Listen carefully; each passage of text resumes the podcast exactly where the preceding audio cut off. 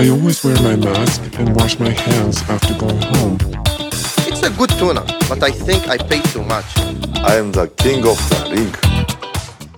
Welcome to the Japan What Podcast, episode one hundred thirty-four. I am your host, matthew p m bigelow dot com. Coming at you from the Tomihisacho Studios in Shinjuku, Tokyo, Japan. The Armpit of Asia. This is, of course, the podcast that covers A I trends in Japan, market trends of the Indo-Pacific, rising conflict, odd items, and more. And I thank you for joining this podcast. Go to matthew p m bigelow dot com. We're very busy today, so we don't have time for anything but jumping right into it. Um, now... As someone who's been involved in news in Japan in one way or the other since two thousand eight, uh, directly or indirectly, depending on licensing agreements that companies I've worked with have had with major news agree- news uh, outlets, um, being in a news outlet or uh, making use of news outlets for five years uh, while I was running my own program, one thing I've come to realize in Japan is that their editorial titles and headlines are the worst. And I'm going to be using Asahi dot com as an example, but it's not to say that these are especially horrible or they're especially not horrible. You could go to any major outlet in Japan. You could go to the Japan News. You could go to Japan Today. You could go to the Mainichi. And you click on their editorial headlines, and they are always just things that you would never, ever, that I that I did never grab my attention ever. And they're so bland is the thing.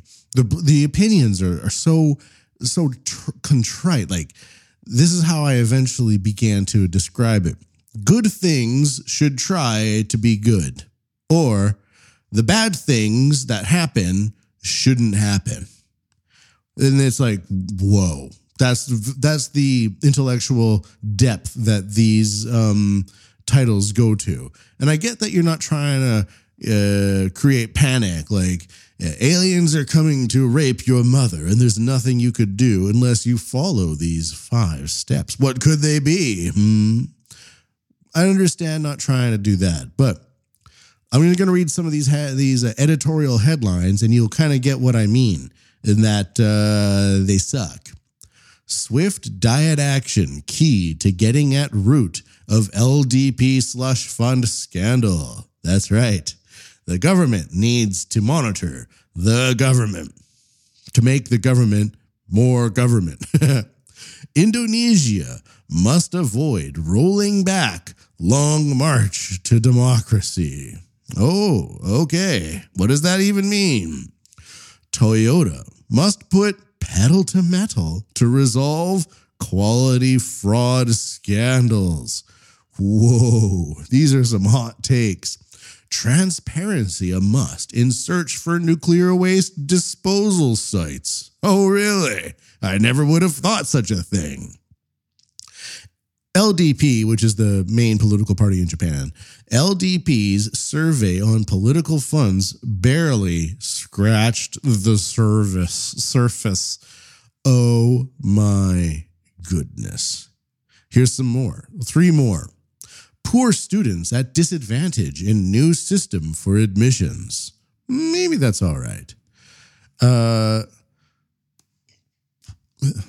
consider redeploying U S tactical nukes to South Korea.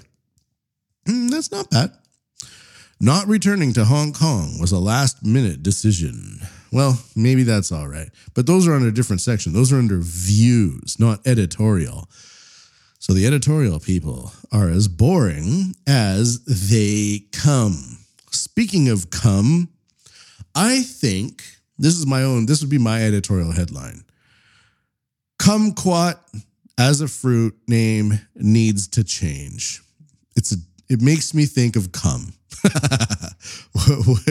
Have you thought that too? Like, that's like rapeseed. I'm thinking about making a dish. I'm going to use a lot of rapeseed oil, some kumquat, And I know this great restaurant from, uh, you know, Niger that might be able to help me. Like, whoa, whoa, this is like the trifecta of borderline words that should not exist. Um, so there we go. So that's my opinion.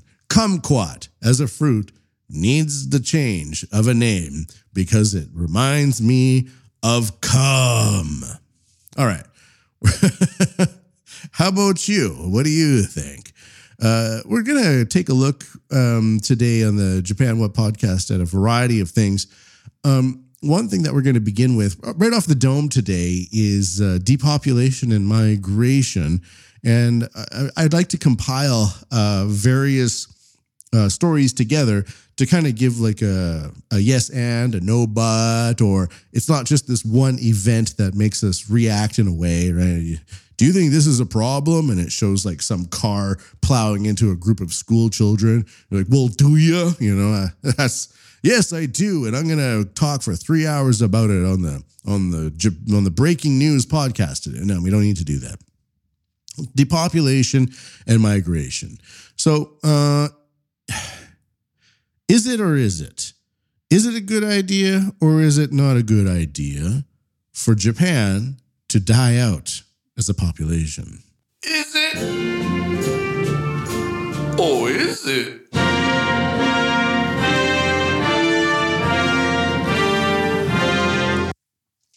Now, I've, um, over COVID, uh, had a couple of kids with my Japanese wife. Best decision ever, of course. Uh, but the average birth rate in, in Tokyo is one. So even though the replenishing rate is minimum two point three, uh, my family is under the replenishment rate for a population to maintain its size. And I'm not saying we should always be growing in size or shrinking in size. There's things to consider here.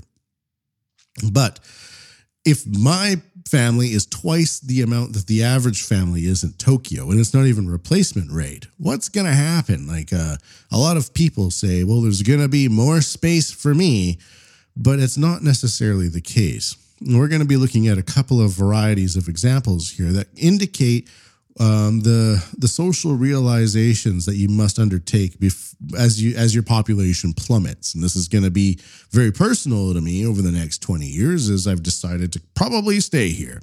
Um, will I die here? I don't know. Maybe some North Korean uh, resident will blow my brains out because I, I, I was wondering what we, what's going to happen with them if North Korea declares war on Japan with uh, Russia and China over the island of Taiwan, I, right? I don't know. Will they blow my brains out? I hope not. I don't have anything against them. Japan to boost child allowances to tackle falling birth rate. So the, the government's getting involved, and that means the problems are going to be solved, right? Or are they just vote buying? I don't know.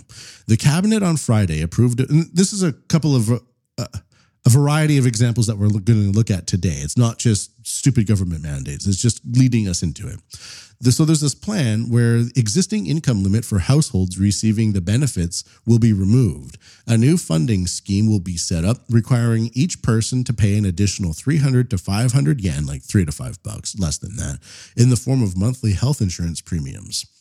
Starting in October twenty twenty-four, the eligibility to receive ten thousand yen a month will be expanded to those aged between sixteen and eighteen. This is called the Kodomo Teyatei in one way or another. And it's a monthly government handout where you can get about one hundred twenty, one hundred, two hundred bucks about a month, or ichiman gosen yen to about niman yen. Depending on where you are and what income bracket you fall under, it changes. But they want to expand that to involve anybody within any income bracket can now receive the same uh, benefits. Wow. Does a millionaire really need an extra hundred bucks a month? Um, that the current fifteen thousand yen, or about twelve hundred dollars, uh, twelve, uh, one hundred twenty dollars U S D monthly allowance for the third child and beyond will be doubled to thirty thousand yen, right? So you get an extra Um, thirty thousand yen for the first two, and then an additional thirty thousand yen per each one after. So if you have a family of four, you're almost looking at, you know, an extra seven to eight hundred bucks a month just for the kids funded by the government. Now you might say, why, why is the government doing this? It should be all the private sector. I get it, but this is just trying to spur people to have more babies by dangling, uh, you know, throwing peanuts in front of their cocks. Late marriage and financial worries are often cited as reasons behind the decline in the number of children. Uh, President or Prime Minister Kishida's government sees the period leading up to the twenty thirties as the last chance to reverse the trend.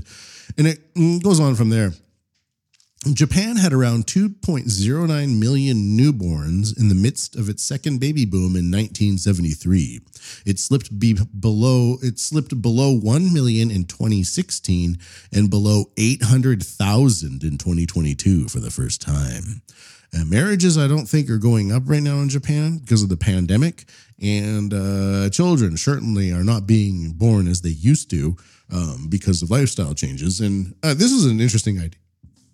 The tiny home movement may have been started in Japan as the global depopulation idea, where Japan and Tokyo or big cities are famous for these tiny little apartments where you can have one person living in them or two people living in them, and that will be fine. And then they spend all their waking hours working for the company, and they go out and drink with their coworkers and do all that. And then they don't have enough time to raise children on their own, and there's not enough space in their apartments for them to think about it. Moving costs a lot, blah, blah, blah. And now there's there's tons and tons and tons of tiny little apartments, but there's not a lot of big apartments for making families. So the Japan's participation in the worldwide depopulation movement might not be coming in the form of warfare or biomedical stuff. It might be coming in the form of infrastructure, where they figured out a way to like make people live in these tiny places, work their asses off for the company, and not really have enough space for their own families. Just an idea. That's one way to think about it, and it seems to be working. Um, Now, the other aspects of uh, depopulation that we're going to get to. So I'm not sure if like the government's always trying to throw money at this problem, and it does help. Like, I believe my family takes advantage of of these things as much as possible within our means. Um, and we put it towards family cost and all that. It makes a bit of a difference. It's not like we're living high on the hog by any stretch of the imagination. Uh, but we also have now the idea of the aging population in Japan, where these um, elderly people who are uh, high in number are taking the lives of children, which are low in number. And this is also having an effect. This is a very sad story, but nobody died, so that's why I'm bringing it in. And I'll I'll follow up a little bit after this. eighty-eight-year-old woman arrested for dangerous driving after hitting three children. Mmm. Police in Shibata, Niigata Prefecture, have arrested an eighty-eight-year-old woman on suspicion of dangerous driving, resulting in injury after she hit three elementary school students, leaving two seriously injured. The incident occurred at around three p.m. on Friday, which means, you know, drive slowly if you're in school areas, by the way, idiots. Police said the three children were crossing a street when they were hit by a vehicle driven by Yukio Hatano. The crosswalk had no traffic lights. They're on the crosswalk, though. Two of the children, a boy and a girl, suffered head injuries and were taken to hospital. Police said their injuries were not life-threatening. The third child, a boy, sustained an abrasion to his left hand. So this is an idea where the reality on the street is that you have millions and millions and millions and millions and millions and millions and millions and millions of Japanese people increasing in number and number and number and number, driving around like maniacs, Uh, surrounded by fewer and fewer and fewer and fewer younger people who then get hit by these cars. And so now you have somebody who's in her very senior years in life gets to ride out the rest of her years of her life living with the fact that she almost killed three elementary school students so that she could go and do her chores, but didn't stop at a crosswalk uh, for whatever reasons. Uh, she didn't see them. Her vision's going bad. You're daydreaming. Yeah, I don't know about you, but a lot of elderly people kind of slip in and out of the present moment, and that doesn't mean they're senile. They could be very present, but they, they have a lot to think about at eighty-eight years old in life. Uh, I, I interviewed a police officer once who talked to me about this, and he was I was asking about the the amount of like crazy crimes in the elderly population. He said it's demographics. As this population increases in percentage of the demographic size of Japan, it only makes sense that they will be making up a larger and larger and larger percent of the crimes. And the younger people, while they might still engage in crime, uh, their percentage is just not high enough to register at a meta scale or a thirty-five foot thousand viewpoint view. That's the reality. So we might have the government saying, we believe in our youth and we're going to give some money to the families and, you know, thirty thousand yen if you have more than three. Boom! eighty-eight-year-old woman just almost ruins three lives of elementary school students. That's one element of the depopulation movement, where you have um, the elderly killing the young in disproportionate amount of sizes. Uh, now, another thing that I'd like to cover is Uh, with depopulation is another aspect that I find is very interesting, and that is culture. So as the population frays, uh, the culture will fray along with it, and some things will drop off faster than others uh, to be replaced by weird uh, mirror images of something that's worse in the future, I can only expect. But let's begin with the idea. I researched this Uh, from N H K. I also found a version from A F P. Uh, we'll go with A F P uh, just because I have it here in front of me. Japan's Naked Men Festival succumbs to aging population. Yeah, the emphasis on the comes. A steam of sweat rose as hundreds of naked men tussled over a bag of wooden talismans, performing a dramatic end to a thousand-year-old ritual in Japan that took place for the last time. Their passionate chants of Yasho, Yohasa, meaning evil be gone, echoed through a cedar forest in Iwate Prefecture, northern Japan. Massive population decline. Everybody's old there. It's scary. Where the secluded um, Kokoseki Temple has decided to end the popular annual rite. annual rite. Organizing the event, which draws hundreds of participants and thousands of tourists every year, has become a heavy burden for the aging local faithful, who find it hard to keep up with the rigors of the ritual. I bet they do. The Sominsai, Sominsai, sorry, the Sominsai Festival, regarded as one of the strangest festivals in Japan, is the latest tradition impacted by the country's aging population crisis. Quote, it is very difficult to organize a festival of this scale, said Daigo Fujinami, a resident monk at the temple that opened in the year seven hundred twenty-nine. Quote, you can see what happened today. So many people are here and it's all exciting, but behind the scenes there are many rituals and so much work that has to be done, he said. Quote, I cannot be blind to the difficult reality, end quote. Japan's society has aged more rapidly than other countries. Um, and we'll we'll finish from there.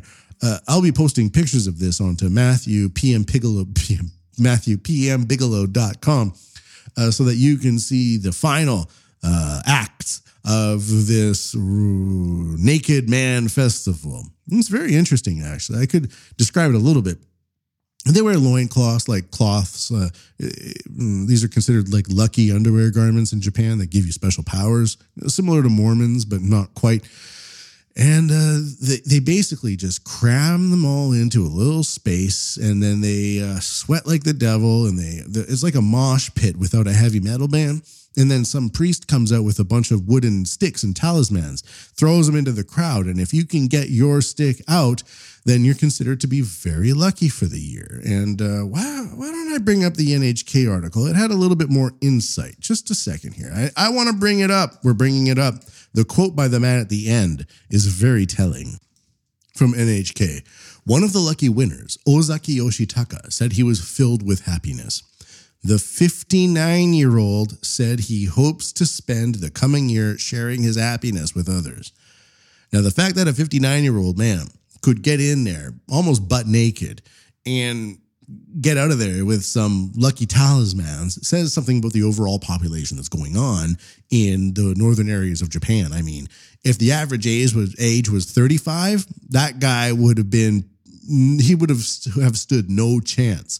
But the fact that a fifty-nine-year-old can compete, like nine thousand people went to this place, and get out with the lucky talisman, wow.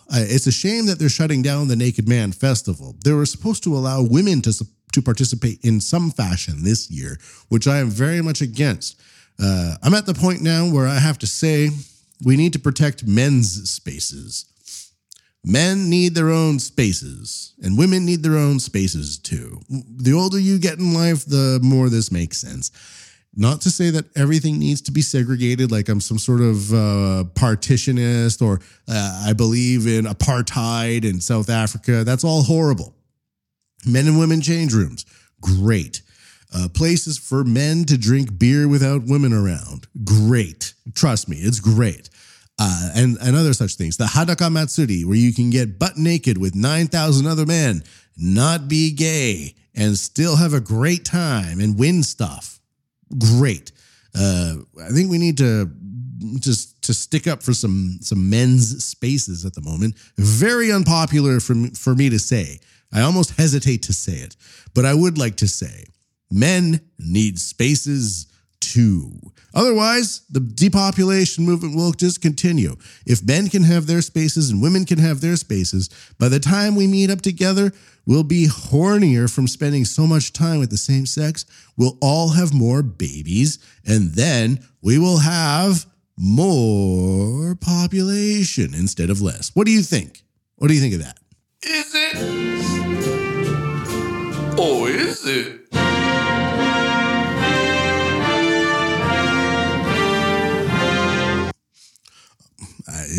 I don't know. I'm not a population expert. I just know that banging chicks uh, without the bag makes babies. It's not that complex, people. Let's take a look at Japan Society five point oh. The fourth industrial revolution will enable us to create a new society.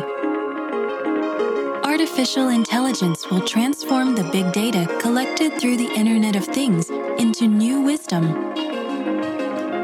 Society five point oh, a technology-based, human-centered society. The fourth industrial revolution will raise our standard of living and solve various challenges we face.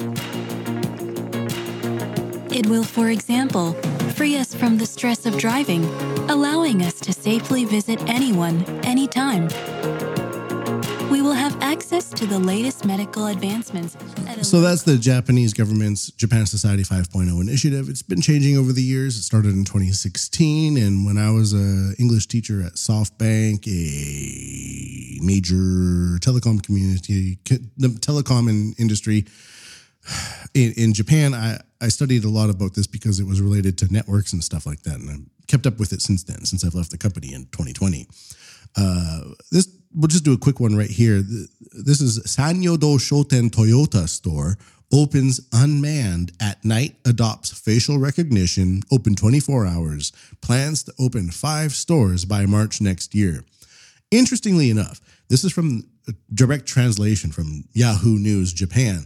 And did you notice like how different the headlines in Japanese are than in English? It, it there's no, it's very informational. Anyways, we'll just read.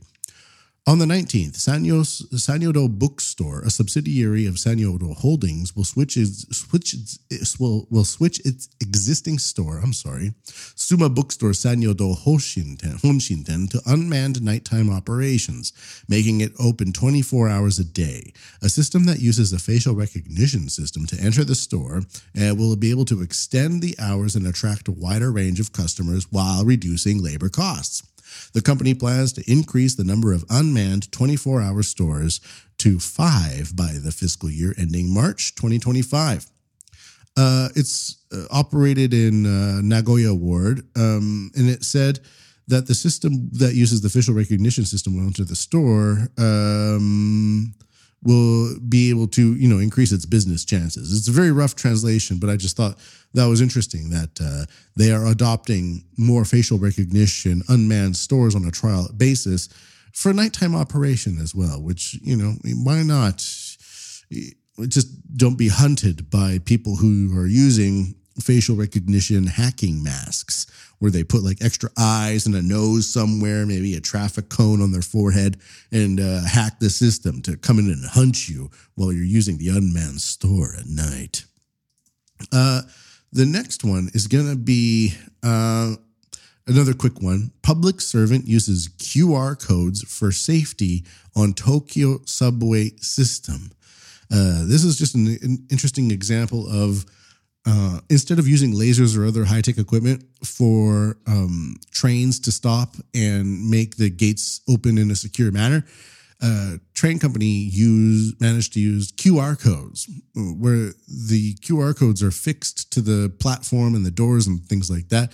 And the readers on the side of the train are able to identify the Q R code and uh, say that the, the train's in the right place and then open the train at the right time. It relies on a network, of course, but everything does now, just like the lights require a network of copper wires or whatever, right? So we rely on these things in, in our daily lives.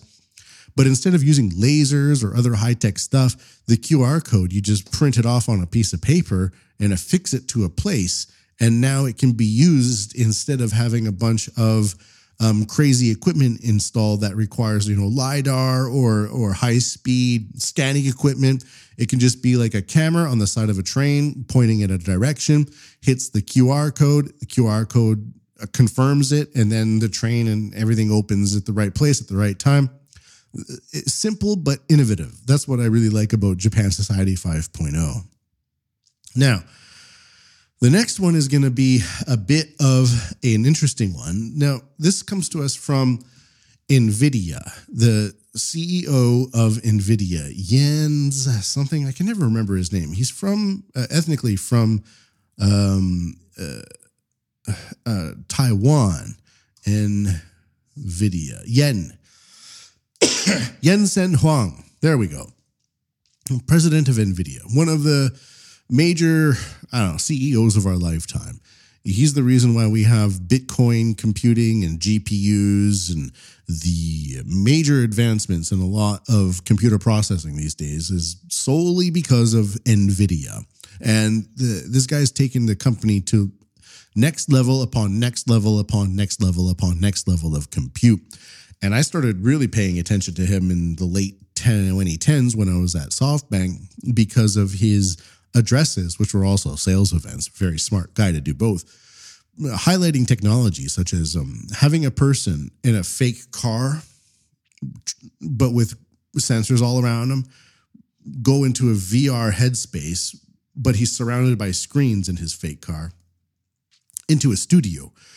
And the studio is then connected to a car outside the studio. And he can view what's going on in his studio via the fake studio from the cameras on the car in real life, and then pilot a car around a uh, around a parking lot to park it somewhere.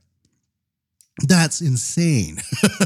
So like the fact that they could make this happen and film it with drones made me kind of go, wow, this person is somebody you should be listening to, because it's not just some funky shit that's going on in their mind.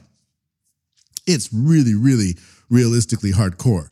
So when he was speaking at the World Government Summit, which is a stupid World Economic Forum sponsored thing that goes on every year, uh, I, I listened to it. And on the last podcast, I was covering the fact that Japan is trying to do all this stuff with Japan Society five point oh, but it relies on foreign investment to do so now with startup investment. The fact that Japan's S D Gs goals are now interfering with its own um, startup capital investment strategies, and that the startups in Japan rely on Chinese robots, et cetera, et cetera, et cetera, to get the job done. Um, uh, Mister Huang from NVIDIA at the at this interview that was conducted, when was it? Uh, about, about a week ago, week and a half ago, at the World Government Summit, he he begins talking about the importance of having A I uh, and and and compute power stored in your own language um, domestically uh, to avoid the aspect of uh, bias from other countries inf- influencing the A I systems that are going to be increasingly prevalent uh, among our daily use. Now, um, before I begin, I'll, I've been thinking about this for years, because a long time ago, there was the idea that like, oh, if you have a whole bunch of Trump supporters writing your A I code, then your A I might support Trump. It's like, okay, well, that's a little bit crazy. But one thing that struck me as even more significant, and I, I don't care if you like or, or hate Trump, the podcast is not about that, was the fact that what if you have people developing the software in your self-driving cars that come from societies that have very different values in the way that the roads operate?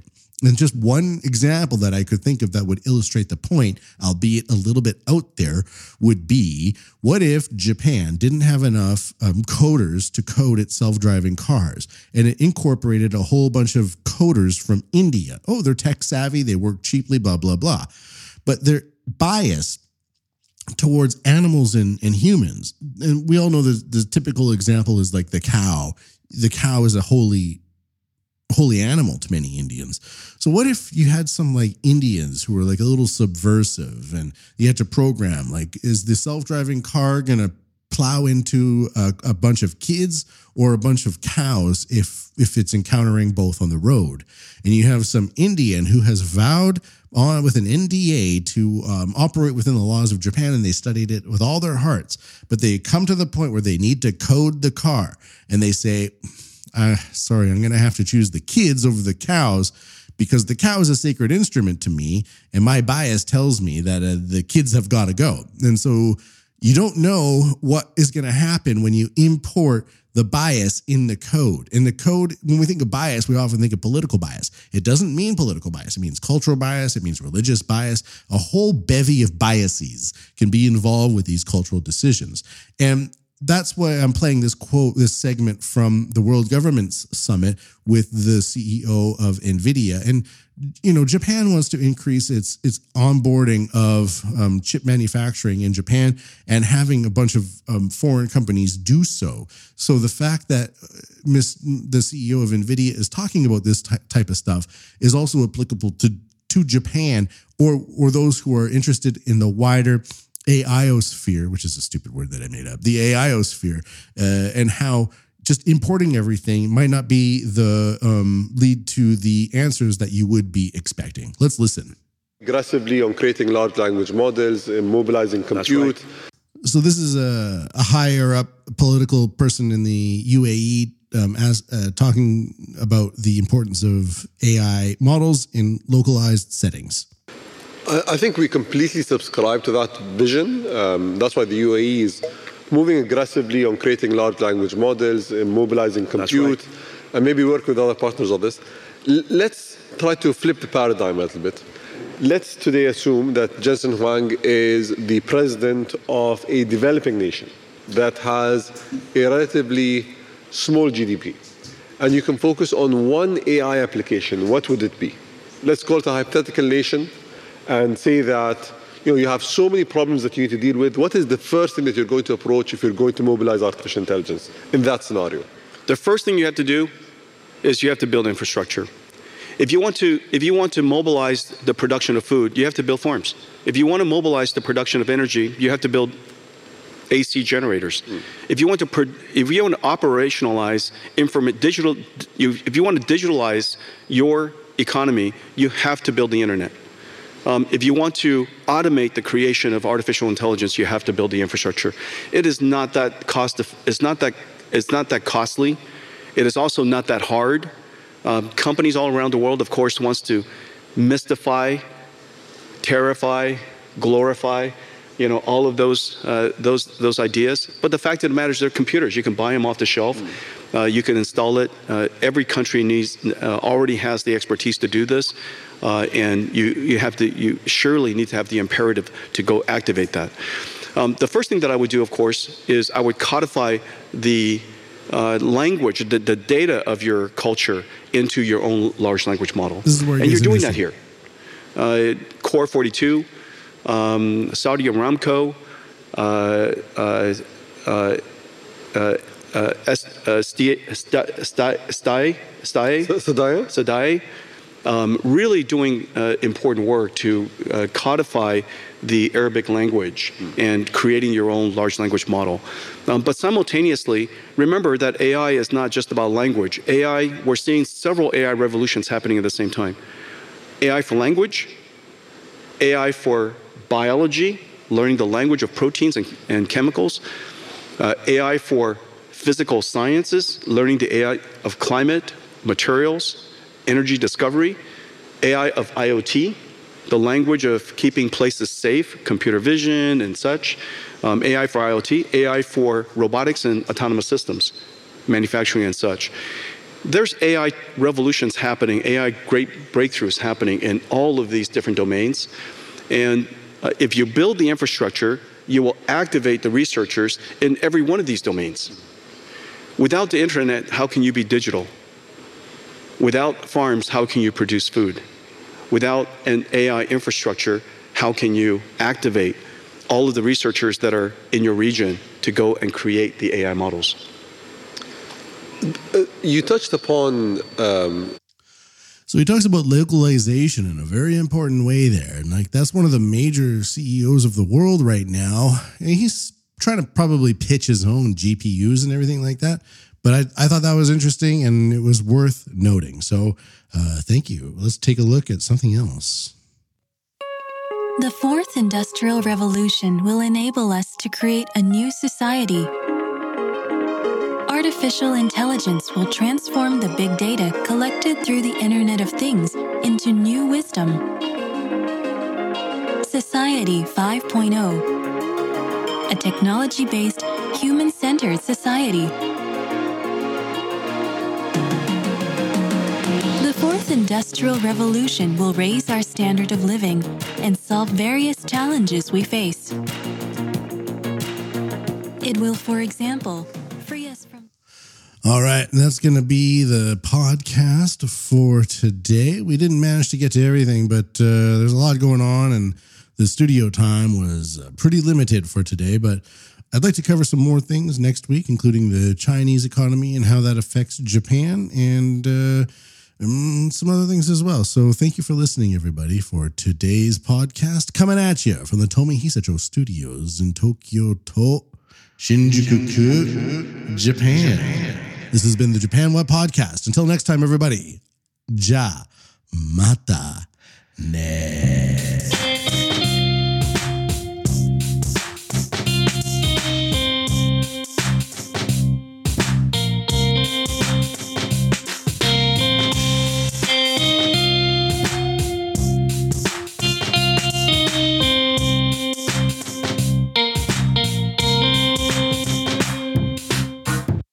You